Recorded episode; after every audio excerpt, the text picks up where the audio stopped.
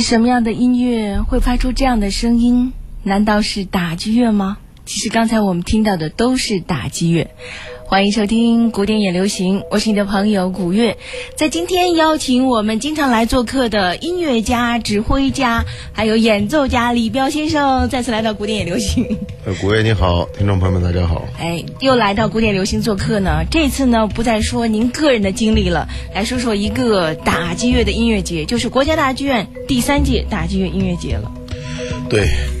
呃，实际上古典也流行，就是经历了我们这个打击乐节的这个创办。对，我们从第一届开始就在这做节目，那是一二零一零年的时候，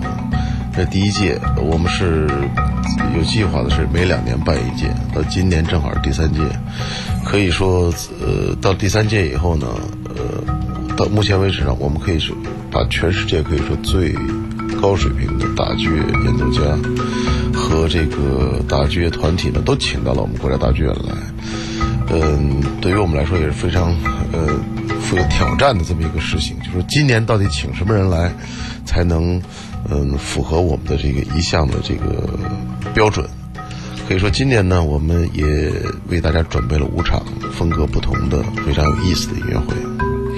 想想三届打击乐节，每两年举办一届，已经六年了。这六年过来颇为感慨。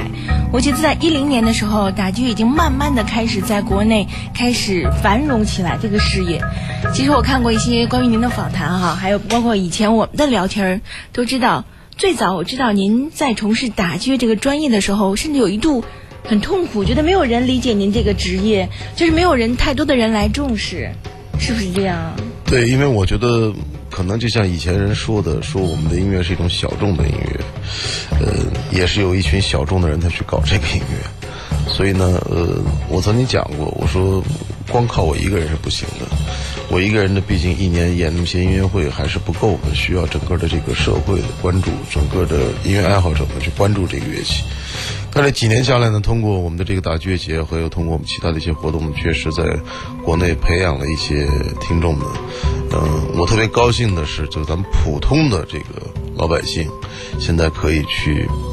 很多的人去买我们的这样买我们的音乐会的门票，去到大剧院去听我们的音乐会，这是我看到最欣慰的一件事情。我认为音乐的普及不只是在我们音乐圈里面要普及，同时要给更多的普通的老百姓去普及它，让更多人来了解音乐。可是对于了解音乐来说，很多人在想，打击乐这些敲击的音乐算音乐吗？打击有很多种类，我想我们在前几次节目中间，我们俩已经为大家普及了很多的这样的知识，或者是给大家听了很多的音乐。实际上，每一件乐器都有它的特点。呃，打击乐可以说是人类最古老的一种演奏音乐的形式，但是呢，最近一百年呢，发展的非常快，可以说是其他乐器所没有办法。追得上的这种速度，为什么呢？因为可能是前面的所有的作曲家都为其他乐器写了大量的作品，而他当他们需要更多的音乐、更多的音响的时候，他们就会想到打击乐。所以打击乐可以说在最近几十年来，呃，在世界音乐舞台上面是发展非常快的。你可以看到所有的呃大的交响乐团或者是大的音乐节，现在有打击乐独奏、打击乐重奏的这种音乐会形式已经。非常常见了。嗯，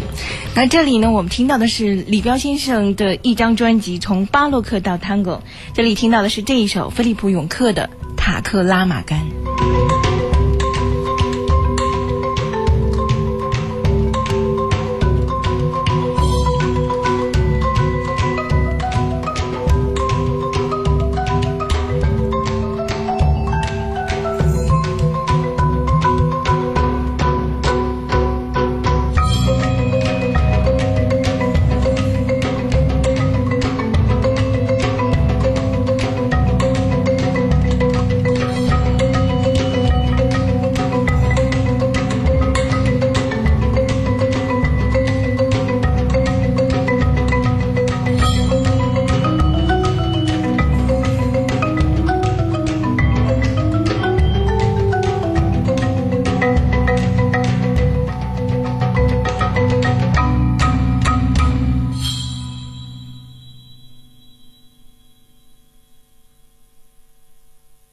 这里是古典流行，我们刚才呢听到的就是李彪先生在 EMI 的一张专辑，叫做菲利普永克的《塔克拉玛干》。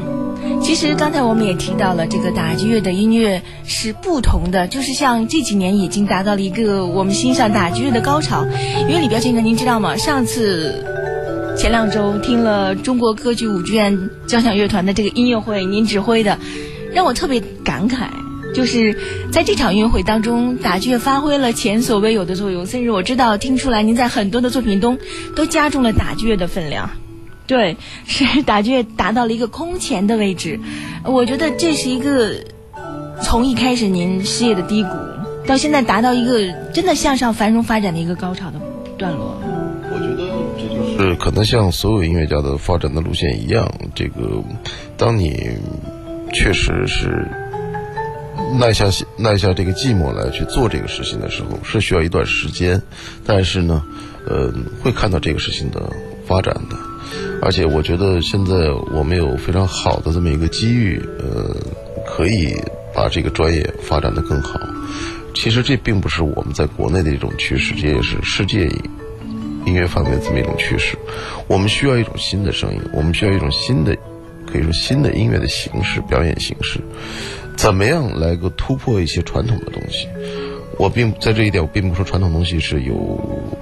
错误或什么，但是我觉得我们的责任就是作为一个音乐家，是有责任在继承的情况下再去发扬光大，发扬我们的这个音乐的古，尤其是古典音乐这方面这种嗯伸缩的这种能力。我们经常有朋友跟我说，说是古典音乐太死板了，音乐会太死板。我就我觉得这句话是非常。让人非常伤心的一件事情，我觉得音乐会不应该是做成死板的，音乐音乐也不是死板的。关键就看演奏者或者解释这个音乐的人是怎么样去解释这个音乐，把一个音乐生龙活活虎的展现给大家，生龙活现的展现给大家。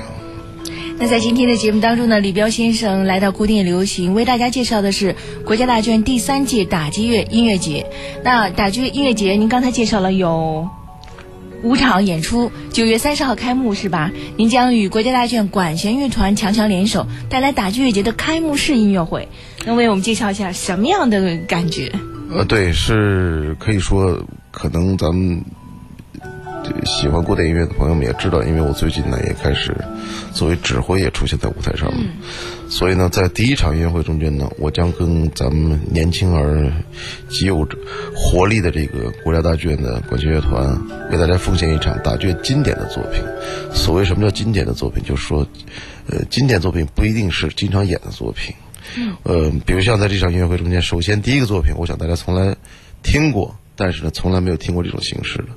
我自己改编的巴哈的第七大键琴协奏曲，后来也变成了第五这钢琴协奏曲。我把它改编成了用四台马林巴跟弦乐队的这么一种演奏形式。哎，一定很有意思，很新颖。那在您的这张专辑中，也有一些改编的作品，比方说改编自维瓦尔第的 D 大调协奏曲，是您自己改编的吗？对，这是我自己改编的。好吧，那我们就来欣赏一下。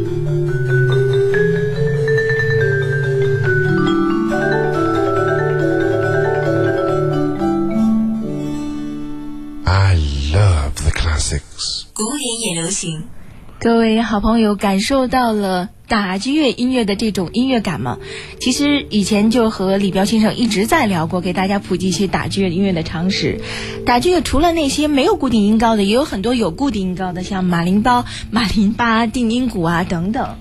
对，那个古乐现在已经完全是一个打击的专家。没有没有，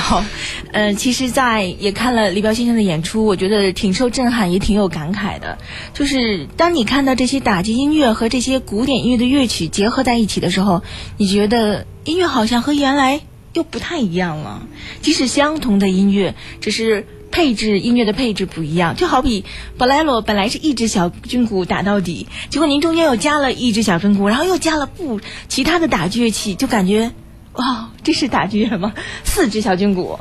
这是宝莱罗吗？就是不同的一种音乐的感受了。呃，其实我觉得，嗯，作为一个指挥也好，作为一个音乐家也好，怎么样把把乐队的音响发挥到极致，这是非常重要的事情。嗯，其实我宝莱罗这种第一次尝试这么多这个打击乐器在中间，我觉得可能跟我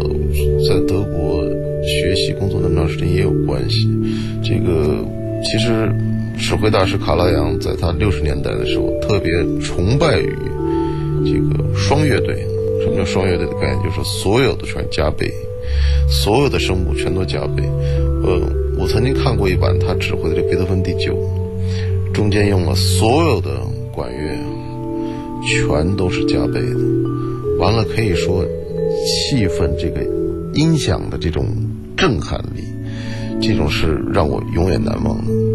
虽然可能是今天来讲，可能有这种大编制的乐队，可能是不是一个非常实际的事情，但是呢，我觉得我们音乐家有这种这个想法，有这种追求，怎么样可以把一个交响乐团的音音色跟它的这个音响做到一种极致的东西，这就是我们应该去创新的东西。极致。这是一个音音乐上或者很多事情上的最高的一个追求了，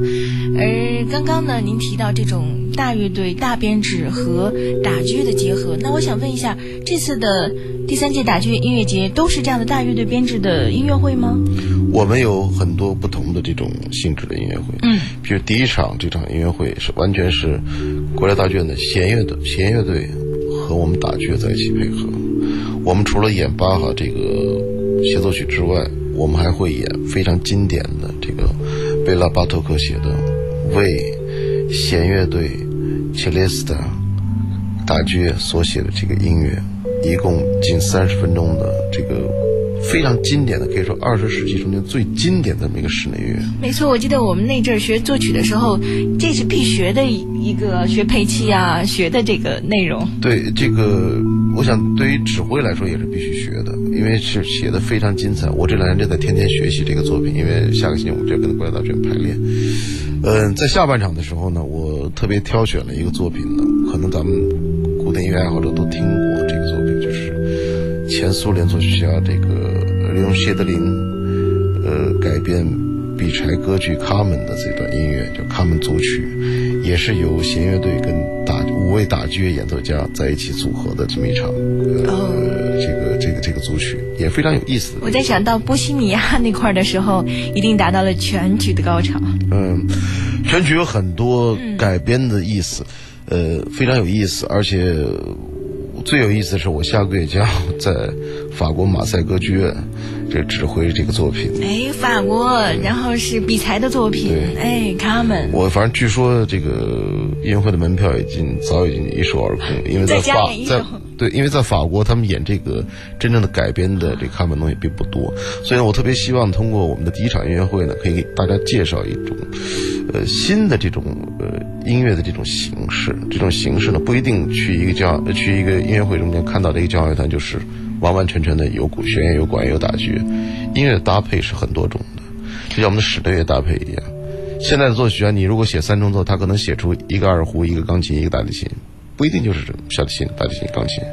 我觉得这真的是一种音乐新的思路，因为我在想，可能当代的很多人，尤其是不了解古典音乐的人，觉得古典音乐太闷了，有些沉闷。如果加入了更多的打击乐音乐的成分，可能使那些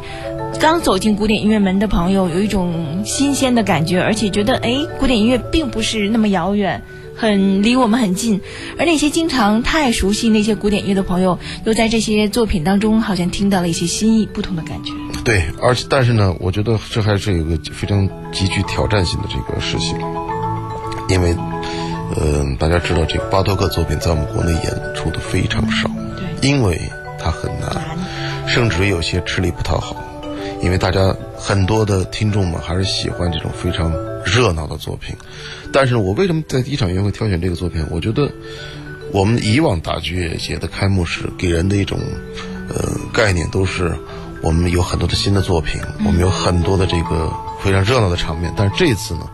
我就要走经典的路线。我觉得如果我们不做，没有其他人会做这个事情。这点您说的很好，因为以前曾经有朋友问我哈，为什么在音乐会当中我很喜欢那些比较熟悉的大众能详的作品，可有些作品我觉得太艰深了，并不太喜欢，这是为什么？为什么还要演奏？其实我就像您刚才说的那些道理，如果我们不做，那这些音乐还能流传下来吗？而且最主要的是，当你静下心来听这些音乐的时候，你会觉得其乐无穷，因为它。它之所以被称作为二十世纪这个咱们室内乐中间的最经典的作品之一，它有它的道理。只不过是我们听惯了一些旋律性非常强的作品以后，再反过来听这些民族性非常强的作品的时候，经常就有一些思维的颠倒东西。实际上，我最近在研究这个，在学习这个巴托克这个作品中，我看到了很多罗马尼亚的音乐、吉普赛人的音乐。我看到了很多民间的音乐，当你静下心来去听这些音乐的时候，你会发现，这个这个作品写的是多么的高级，写的是多么的有时时代的这种感感感觉。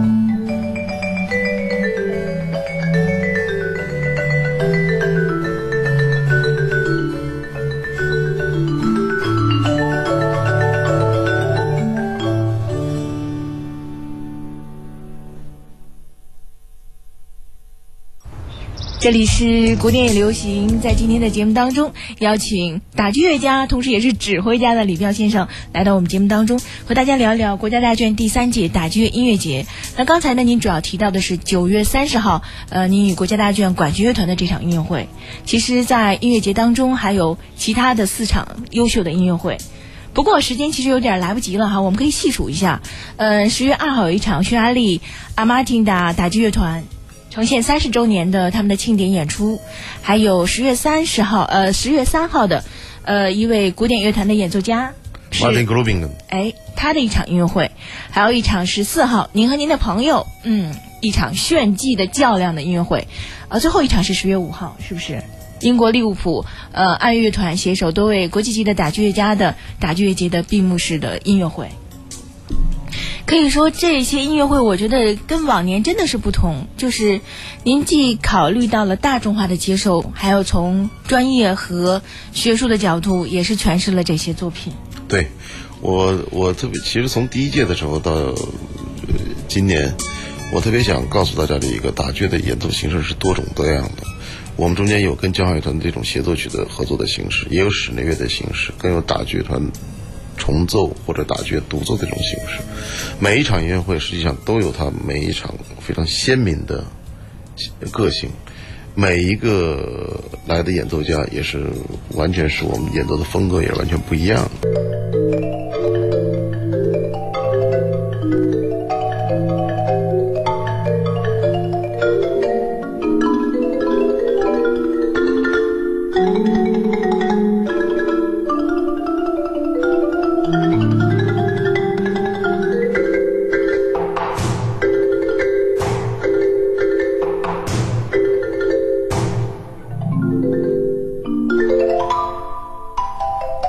先生，您还记得我们上次听这段音乐的时候吗？就是上次您从南美巡演归来，哎，我们这里听到的是李彪先生，呃，所演奏的这首皮亚佐拉的探戈组曲。对对，这里是古典也流行，欢迎大家继续收听。一看，哎，短信平台有那么多朋友发来短信哈，先看一下这位朋友吧，嗯。二二幺零说了，上周日啊，我带孩子参加了国家大剧院打击乐开放日活动，感受到了李彪先生的风采和打击乐的魅力。打击乐是最有活力和动感的音乐形式。那么，打击乐如现如何表现细腻和哀婉的音乐作品呢？首先，谢谢你关心我们的这个打击乐日。嗯，呃，我想今天我们古乐放的所有的音乐都是。呃，非常有代表性的表现这个音乐，或者是细腻的，或者是委婉的这些作品。呃，其实无论是什么乐器，小提琴家、钢琴家、管乐演奏家、指挥、打击乐家，首先你应该是个音乐家。你只有了解音乐，怎么样去演奏的情况下，在你的乐器中间才会发挥这些所有的音乐的这种这个特点。嗯，尤其对于打击乐家非常难。大家可能听到的打击乐，可能更多的是一种呃鼓声或者是什么敲击。敲击。嗯。实际上，鼓手跟打击乐家有极大的区别。就像我经常形容，一个弹电子琴的跟弹钢琴的钢琴家是有极大的区别的道理是一样的。嗯，打击乐最近的这种发展的形式呢，实际上是也是我们几代人吧，可以是这种努力的结果。呃，在您这儿终见彩虹吗？啊，我是比较幸运的，呃，可以说，嗯，我们要学东西实在是太多了，所以在打击乐这个专业中间，一夜成名的机会基本上是没有的。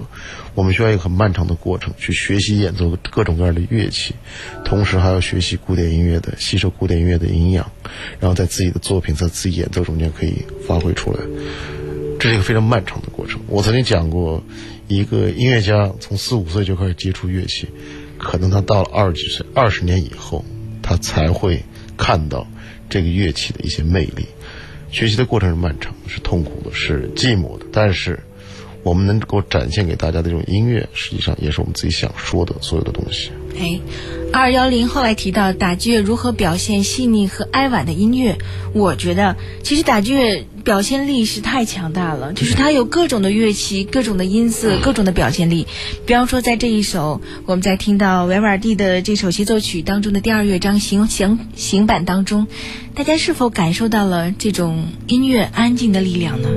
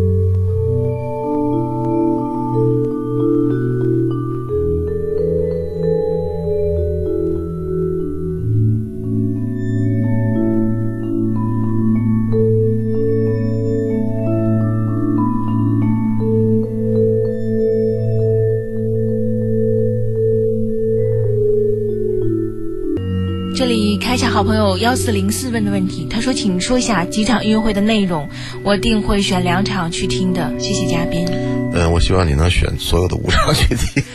五场啊，其实也不算太多。对，呃，当然是我刚才开个玩笑。其实每一场音乐会都是有每场音乐会的非常这个不同的特点。第一场音乐会刚才我们介绍了，是我指挥和演奏，呃，同国家大剧院的管弦乐团。第二场呢，是可以说咱们打击乐团中间的一种。非常传奇性的这么一个乐团叫阿玛丁达，来自匈牙利的，他们在全世界也是非常的有名。建团呢，今年刚好是三十周年。我第一次听到这个团演出的时候，一九九三年，我记印象非常深刻。那是那一年，我刚好是作为一个学生去匈牙利参加比赛。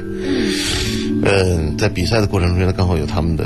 为我们比赛准备的一场音乐会。当时我非常惊讶，当时他们团可能也就刚成立了七八年吧，呃，非常有活力，非常有想法，非常有这个呃一般人根本想不到这种现场的这种震撼，非常有意思。呃，后来呢，我在去年我在迪拜的时候呢。将近二十年了，你想想，突然碰见了他们的艺术总监。当然了，我们在一直有邮件的联系。他说明年我们三十周年纪念，我们特别想来中国演出。他说正好，我正好，我说正好，我这个我在国家大剧的那个。我担任总监的国家大剧院的大剧节，正好明年我们第三届。我说我一定要想尽一切办法把你们请过来，因为我觉得我们打剧院中间需要传奇的色彩。一个大剧团办了三十年了，到现在肯定有它存在的必要跟正确性。那这个团他们的特色是什么？呃，他们演奏很多原创的音乐。嗯。呃，他们也演奏。以前是他们跟约翰凯奇在一起合作，演奏了很多约翰凯奇的作品，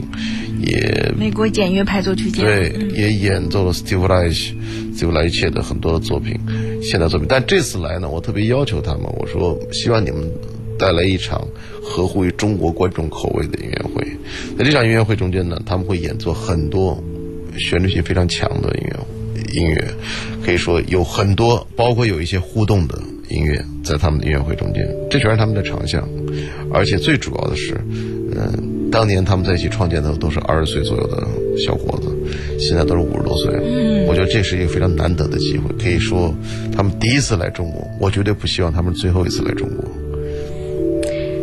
您在说的过程中，一方面在想，打击音乐其实永远是有活力的，所以不管年龄有多大，关键是看音乐的活力有多少。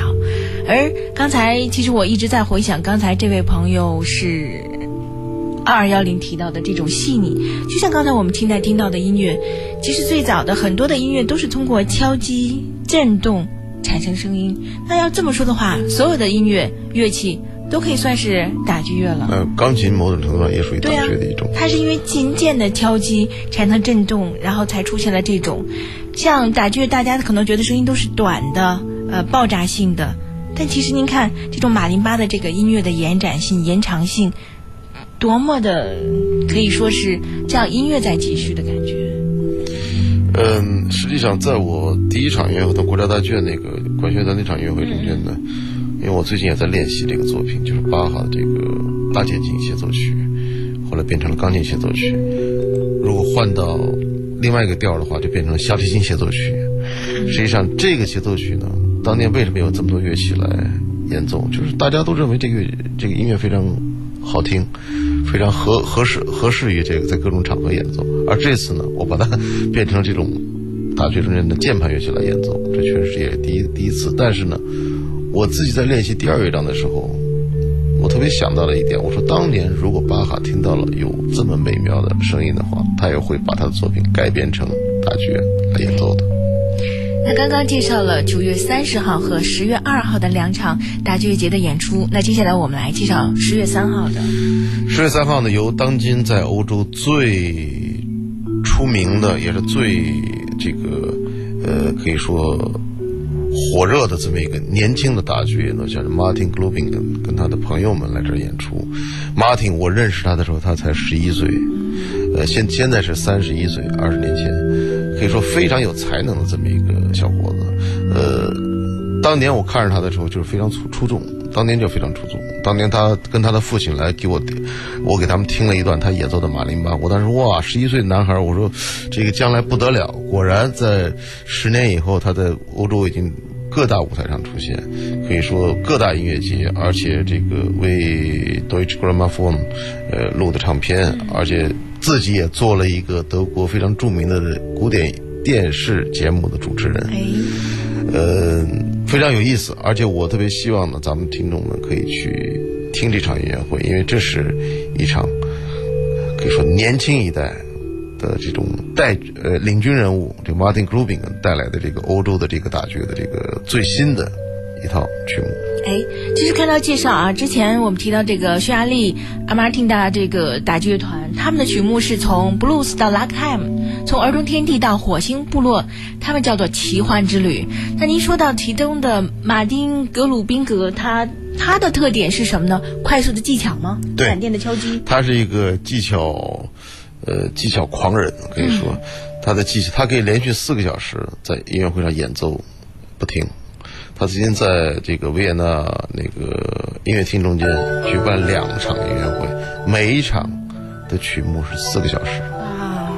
那我觉得其实这几场音乐会，如果大家一定要选择有几场不同类型的话，那我觉得大家可以选择，比如说经典一点的，选择您九月三十号和十月二号。那如果年轻一代的朋友，可以选择十月三号的这位年轻的音乐家，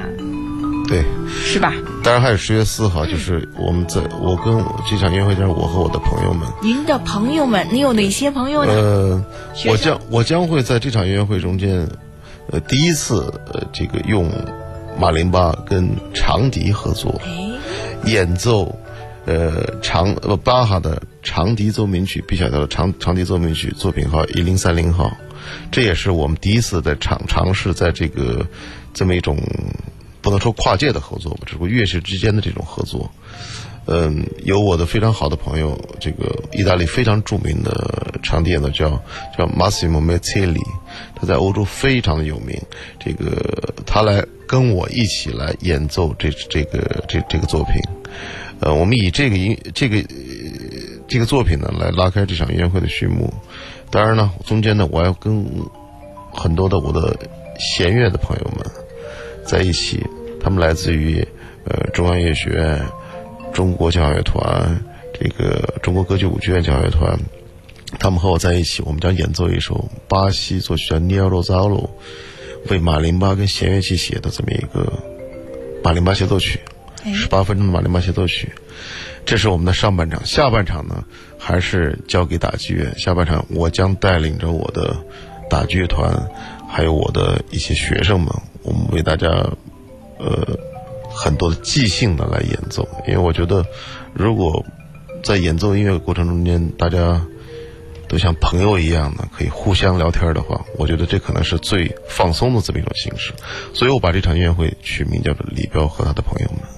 很有意思，我在听，因为一般来说乐器之间的较力，我们想到小提琴、大提琴、小提琴、钢琴、弦乐和弦乐之间，但是马林巴和长笛、马林巴和其他乐器弦乐这之间的较力融合，这种感觉是很有意思的。对，嗯，实际上这场音乐会呢，也是我非常期待的，可以说。这也是我第一次第一次尝试用李彪和他朋友这种形式来做这样的音乐会。当然，以后呢，我还会做其他的呃形式的音乐会，可以跟其他的一些乐器在一起合作，或者是跟交响乐团在一起合作，或者是跟包括摇滚的歌星，或者是流行呃的一些波萨诺瓦，我们都会在一起合作。很。